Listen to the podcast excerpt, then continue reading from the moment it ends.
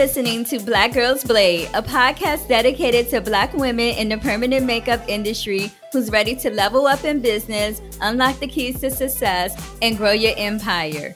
Every other week, we will talk about education, business strategies, product recommendations, and artist interviews. I'm your host, Keisha Taylor. Now let's get started. On today's episode of Black Girls Blade, we are talking to Kyrie Taylor, CEO of Adonis Underwear. Kyrie is a product designer trained in everything from graphic to web to finance to e-commerce. Kyrie has been in the tech and beauty industry since age 12. He is a prodigy of all things design, beauty, and communication. He's built a six figure e commerce brand just from storytelling. I'm excited to have him on the show. His story is personal to me as I watched him grow into this savvy business professional since a young age. I'm grateful to have him by my side every step of my journey. He's not only my son, but my best friend and one of my business coaches. So guys, let's welcome Kyrie Taylor to the show. Hi, Kyrie. Welcome to Black Girls Blade. I'm so excited to have you here today. Can you tell our listeners a little bit about yourself? Yeah, sure. So I am the creator of Adonis Underwear, um, adonisunderwear.com. We are an underwear brand that caters exclusively to men. Okay, great. So how long have you been in business? Oh God, February would be our sixth year, six year, six year strong. Okay, so I have you on the show because you have a unique background. So you have experience in product design, you have experience in the beauty industry, you have experience with website design, branding, graphic design. I guess we can say you're a jack of all trades, right? yes, we can. All right. So in the industry, and we'll get to like your e-commerce and product design later on in the show. But in the business industry, what made your products stand out? Oh, that's a great question. I think our products naturally stand out from other competitors or underwear brands because one, we're catering to men, like our audience is very um, specific. And then our products are naturally just sexy in nature so that they just naturally stand out. But I think the key thing that really makes our product stand out or our brand stand out is more along the lines of how I market and promote the brand. I think the way that I packaged it up and like promoted myself, that has definitely helped us stand out in the market. Okay, so when you say that how you promote it helped you stand out in the market, can you elaborate on that? What what do you mean yeah, I think that, you know, we've been in business for 6 years and we have thousands of customers, but when I first started the brand, I was wearing the products myself. And I was taking pictures of wearing the products and, and uploading them on social media and Instagram. And fast forward almost six years later, I still do that. And I think it's that authentic story that I'm telling behind being able to wear and promote the things that I sell is something that our customers really resonate with. So, do you consider yourself a fashion brand? Yeah, I think so. I think fashion is how people express themselves and that feeling that they get when they're wearing something like, oh my God, I feel, you know, like I can accomplish the world or, oh, I feel so sexy. And I think our customers, they definitely express a feeling when I look at our reviews it's that, that feeling is why they continue to support the brand. So I would say definitely yes, we're in the business of fashion. All right. So I'm sure our listeners probably already know this, but Kyrie is my son, so I'm very proud of him. but you know, Kyrie has created a very niche down product.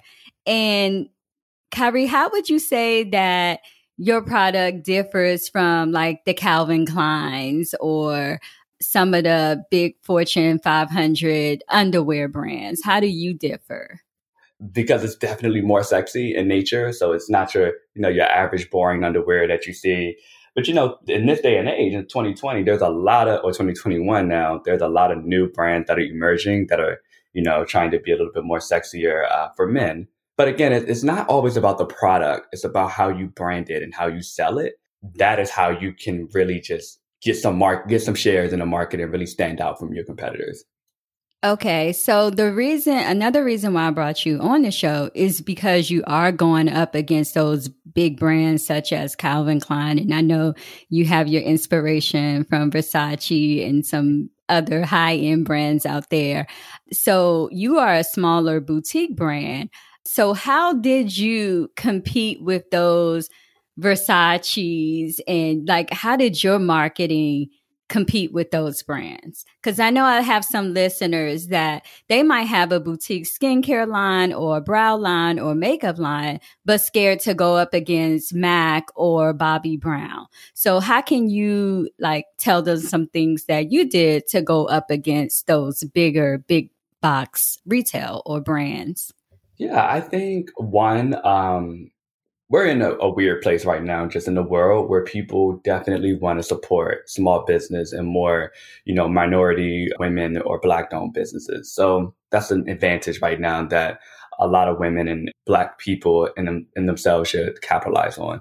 But I think that the thing is how we stood out or how we're able to grow is taking advantage of our customers. Like I don't build anything without getting customer feedback. I think that my brand is centered around the customer, our customers, and I had them involved in that journey, that product development journey. And I think that is what keeps them supporting the brand because they feel like it's made exclusively for them. Okay, so that's going to take me to reviews and your user generated content. So you were one of the first people who embedded reviews when I first opened my business. Like, mom, get reviews, get reviews. How has reviews and user generated content help your business grow in the last six years? Oh, a hundred percent. Like I, you know, I think, know, people are motivated by what other people say, right? Like we care necessarily about what other people think of a product and that kind of like justify our decisions to buy something or not buy it. So I have a huge like like a huge flow of how I gather reviews. So as soon as someone purchases a product, they fall into like an automatic sequence of different emails and SMS flows to review the product. Because what I found is that people are looking at reviews when they're making the decision to buy.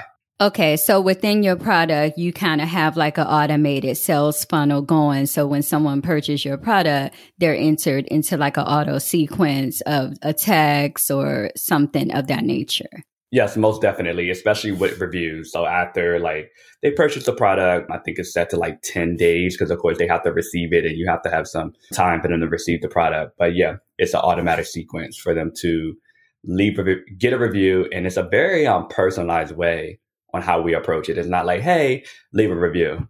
You know, that's kind of boring. No one wants to do that. It's more like, hey, you know, that's a personal message for me. It's like, hey, I appreciate your business. I appreciate your support please let me know how this product fit and how it looks so that we can continue to grow our products and change our product if necessary, improve our products more so. Okay, that's great. I like that. Well, you know, I take most of my pointers and I be copying off of you, but that's okay because you're my inspiration as well. So, when we come to e commerce, what is the number one thing you think that people should do before venturing out to a product or building a full e commerce brand? That's a great question. I think the number one thing you want to do is you want to make sure you have a product that you can sell and that there's demand for. That's the number one thing you want to do. So how can they do that? Okay, so I'm like, I want to start a makeup brand. How can I validate that brand before I actually go out here and invest all this time and effort into it? That's a great question. You know, validation is the number one thing that people should do. And I, I didn't realize that I actually did it myself when I first started my brand. So I'll tell that story and maybe that will give people some inspiration.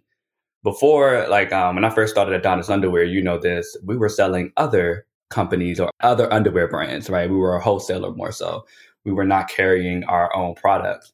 And after like a year or two of doing that, I started to look at the reviews and see that people were a little bit unhappy with the consistency between sizes and like the quality of things. So I took a step back and I said, you know what? Hey, I have a design background. I can create my own products, you know? So I started down that path of finding suppliers and stuff like that. So again, you would see in that story that reviews guided my decision. But prior to that, I tested my idea by doing more of a cheaper route of something. So going back to your question, if you're in the makeup industry, you follow the same approach. Maybe you sell, you purchase like a few makeup products at a wholesale price and promote them on Instagram. Maybe you don't even need to build a website, right? Like Instagram has that shop feature. So maybe you can use that shop feature as your way of validating and testing that you can sell.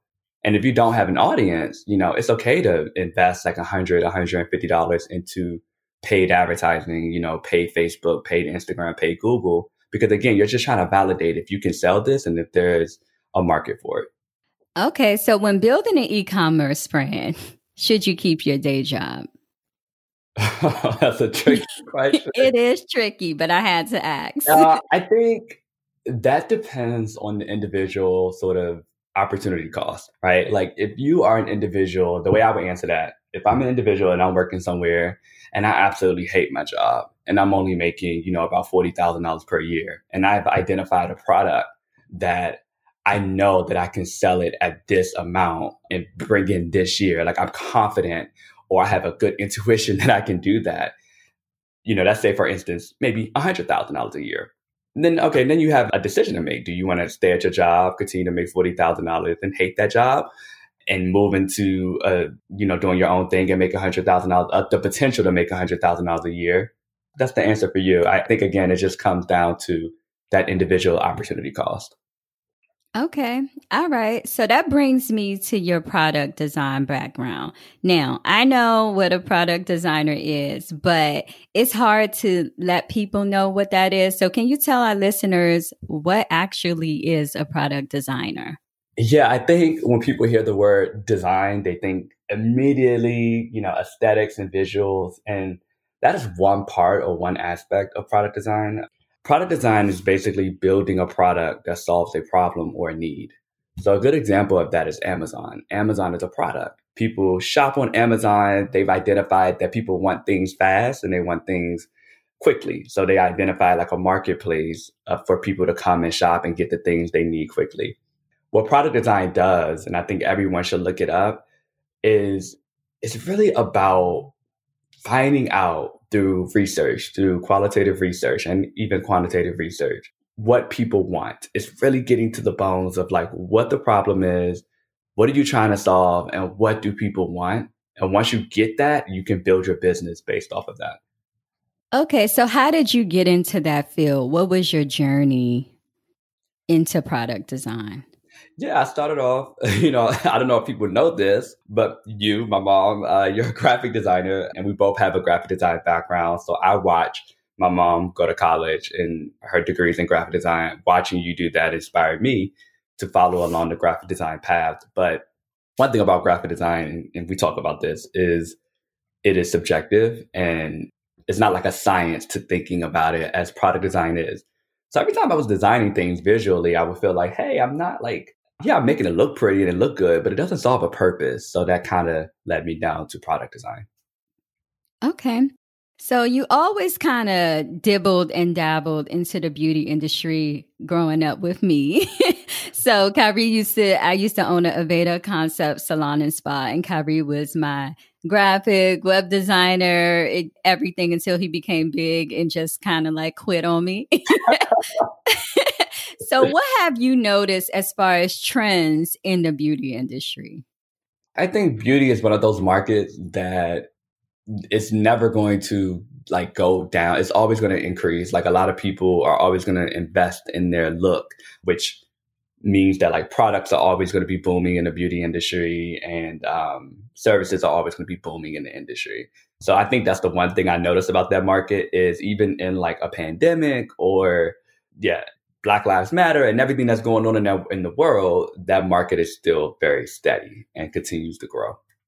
Okay, so you consult with one of the biggest beauty booking platforms out here. I'm not going to say which one because I don't want to put you out here, but it is a big one. And you consult as a product designer on their projects. So, can you tell us a little bit about the booking platform itself when it comes to beauty pros? What should people look for when they go invest their money into a booking platform? I know I preach this a lot, but I don't consult as one of them big people with the beauty. so I'm asking you as the pro, like, what should a beauty pro look for in a booking platform before they sign up? I think that they should identify what it is about their business that they need from a beauty platform. Do they, you know, just need a simple scheduling system or are they looking to grow their business and let that kind of drive what software they choose? You know, for instance, I know you have multiple locations. So finding a software that was able to, to address that problem of you, you know, having multiple locations was important to you. So I would say, you know, get a paper, write down a list of the things that you need. Do you want to grow your business? Do you want a simple scheduling system? Do you need to be able to manage multiple locations? And, you know, just do a simple Google search to find a product that solves that need. Okay. So, how does product design play a part in a beauty booking platform? Um, that's a great question. I think in a few different areas. One is the user experience. You know, of course, making sure that it's a good user experience from the beauty professional side and also from the client booking side. And just coming out with features that solves both audiences, you know, make sure that the beauty pro is able to grow their business or maximize their business in the best way possible. And also making sure the client is able to book appointments with that beauty pro and that the beauty pro likes that experience that the client gets from the app. All right. So going back to the e-commerce, what platform do you recommend saying beauty pros uh, to get started on for e-commerce? A hundred percent, a hundred, hundred, a hundred percent Shopify, hands down, any day. Shopify did not pay me to say this, and I do not have any affiliate or referral link with them they are just an amazing platform that I would not have been able to grow my business without Shopify. Okay, so what are some of the pros of having a Shopify uh, website to build your e commerce business? One, you know, the value is enormous and it's very inexpensive to maintain and use over over uh, like it's like a cheap monthly month by month plan. They have different tiers of plans, but that's one of the main things is that they're, they're cheap and the value you get from them is, is huge. Okay, so when building your e-commerce brand, when you're looking at shipping, should that be a focus for someone who's building an e-commerce brand? Because I know you kind of went through like some shipping issues. So can you tell us about that? uh, yeah, that is still a challenge for us, especially right now with the pandemic. And, you know, a lot of carriers are um, operating at their maximum capacity. So that's something that I wish somebody would have told me. So I'll tell someone this is that there's always going to be shipping challenges that you have to overcome. So what I would recommend for someone that's just getting started is the DIY yourself or DIY, do it yourself. I would recommend, you know, you invest into like a label printer, like 40 bucks off of Amazon, and that you ship your own products yourself. And as you grow, then you can look into a fulfillment center, which is what we have um, to ship out customer orders. Okay, great. Thank you for that answer. All right. The infamous Instagram. How did you build such a loyal IG following? You know, I always have a hard time answering that question. I know, because you never tell me, but I have to put you on the spot because maybe you'll tell my listeners. I, again, I think that everything that I have done has been authentic and it has been real. And I've been able to tell my story in my voice from my perspective. I wasn't, you know, telling it from another person's point of view, I wasn't being fake. You know, I think I know that a lot of people that have been following me for years have seen where I was and how I've grown and where I'm going. And again, it's that authenticness that people really, I think, value. And that is how I've been able to build like my Instagram following. Okay. So you build based on authenticity. So yeah, just being real. That's really what it comes down to. You know, I'm not. You look at my Instagram again, you'll you'll see me in underwear. You know, because that's just I like to be in underwear. That's just who I am. I'm marketing my product, and I believe in my product. But you know, you'll also see me studying. You know, I go to Harvard Business School online, and it's a very intense program. In addition to that, you might see me work out. You know, I'm showing you just different sides of me. You know, you can't put me into a box, and I think that's something that people really appreciate. Yeah, I definitely appreciate that because some I struggle with Instagram and I I'm sure like a lot of my listeners struggle with Instagram as well, but I know for you it kind of came naturally and I guess because you don't struggle with who you are and what your business stand for and I think that that's amazing. Thank you, Ma. I appreciate it.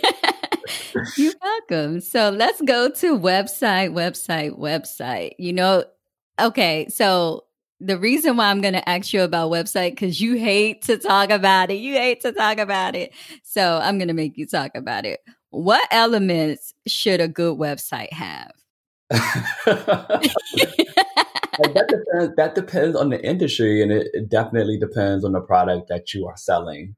But just number one, just a good user experience. You know, can people just easily navigate and find the information that you want them to find and that they need, right? Like, so if you want people to find reviews, don't bury reviews, have them in the top main navigation of your site. You know, if you want people to book with you in, in this beauty industry, don't have it buried where they have to find it. You know, have a big book button in the top of your navigation. You know, really drive your website to the things that you want people to do and you you know people want to do. That's really what it comes down to. Okay. Well, that's exciting. I mean, yeah, since I had to like pry it out of you by putting you on the show, because Kyrie doesn't answer any more website questions that I have. I guess he fired me as a employee. Oh, you fired me, Kyrie. but I will, but, will say this too. I don't know if this would apply to beauty specifically, but it's more so e-commerce. So if a beauty professional choose to sell a product, this is helpful. I use something called Hotjar, which is a recording platform and it's free for like the first hundred users or something like that. And every now and then, you know, I analyze how people are using our site. I will go and look to see, you know, are people able to just land to a product page? What is their journey to get there? I'm very analytical. I'm always doing that. And it's that information again that helps you make better decisions. Very rarely do you get things right the first time. The key is to take what you've learned and to iterate in everything that you do over time. All right. That's great advice. So for 2021, and I know we talked about this, how does SMS play a role? So SMS, text messaging, for people who don't know what, what SMS is, text messaging marketing is like extremely huge right now. You know, with email, you know, people are bombarded in emails social media like Instagram, people are bombarded with like seeing ads on Facebook and Instagram that is kind of getting old. But SMS is one of those things where you send somebody a text, they will like look at it. And if it's actionable and if you really target that audience, then they will take action. But there are some guidelines with SMS. You can't just go and text everybody. You want to make sure that you're reading up. I think it is GDRP compliance. I could be wrong just saying that. But you want to make sure that you're being compliant and that you're not just spam texting people. Yeah, like I know people have to opt in. Yes. Yes. Okay. Uh, they've made so just like email. Years. Uh, they made a few changes over the years, or just recently. I think you know a lot of websites prior used to just have like that checkbox to opt in to SMS. They would have it pre-selected, and I know you can't do that anymore. Like now, people specifically have to check that box. Okay. That's good information. I'll be doing my SMS for my, one of my 2021 marketing strategies. So I'm excited to launch that. All right, Kyrie. So you have an up and coming e-commerce course coming out in the next couple of months. I'm excited. I'll be the first to be on that platform learning whatever I can learn. So until then, can you tell our listeners like where they can find you or read up more about you and your business? Yeah, you know, I, I would say Instagram. Um, yeah, it would be my personal Instagram, which is I am underscore K Y H R Y. Again, you know, my Instagram shows variety, different angles of me. So, you know, if you see some pictures, I'll be like, oh God, you know, just understand that that's just who I am. Kyrie's product line is very risque, but I have accepted it. so, so, when I see the pictures come down my feed, I just like ignore it and just be like, "Oh well, that's my son." So, I but I know like people be like, "That's your son." Okay, so I'm just warning you guys that his brand is very avant garde. Kyrie, again, I congratulate you on your six years of Adonis underwear. I'm excited to have had you on the show, even though it took me about six months to pull you on here. I guess mom's got a schedule in time as well. And I'm looking forward to your brand new ecom course that's coming out. Thank you so much. I did want to say one more thing. It was related to the Instagram thing. Sure. Uh, I think that a lot of people run to Instagram to sell products and to promote their services. And that's great. I do think that Instagram is number one and probably will be. That does not mean you can't be innovative and try new things. Like right now, I'm trying TikTok. You know, I've never tried to use TikTok to promote my business, but there are some people that are having success on TikTok promoting their products and their services. There's also a Clubhouse right now that is extremely hot. There's Twitter, there's Facebook. There's either either like other things that you can do outside of social media. You know, I've read a story one day of a brand that was just getting started. So they went into the Apple store and they changed all the screensavers to their brand name, knowing that Apple would change it the next day, of course. And this was pre COVID, of course. But again, it's that innovativeness. It doesn't have to be what everybody has been doing. It can be something different. And I totally agree with that. So thank you again, Kyrie. It was a pleasure having you on Black Girls Blade. All right. Thank you, Mom. All right. Thanks for joining us this week on Black Girls Blade. Make sure to visit us at our website at www.blackgirlsblade.com. And don't forget to follow us on Instagram at Black Girls Blade and never miss an episode. See you again in two weeks for more tips, tricks, strategies, conversations, and interviews.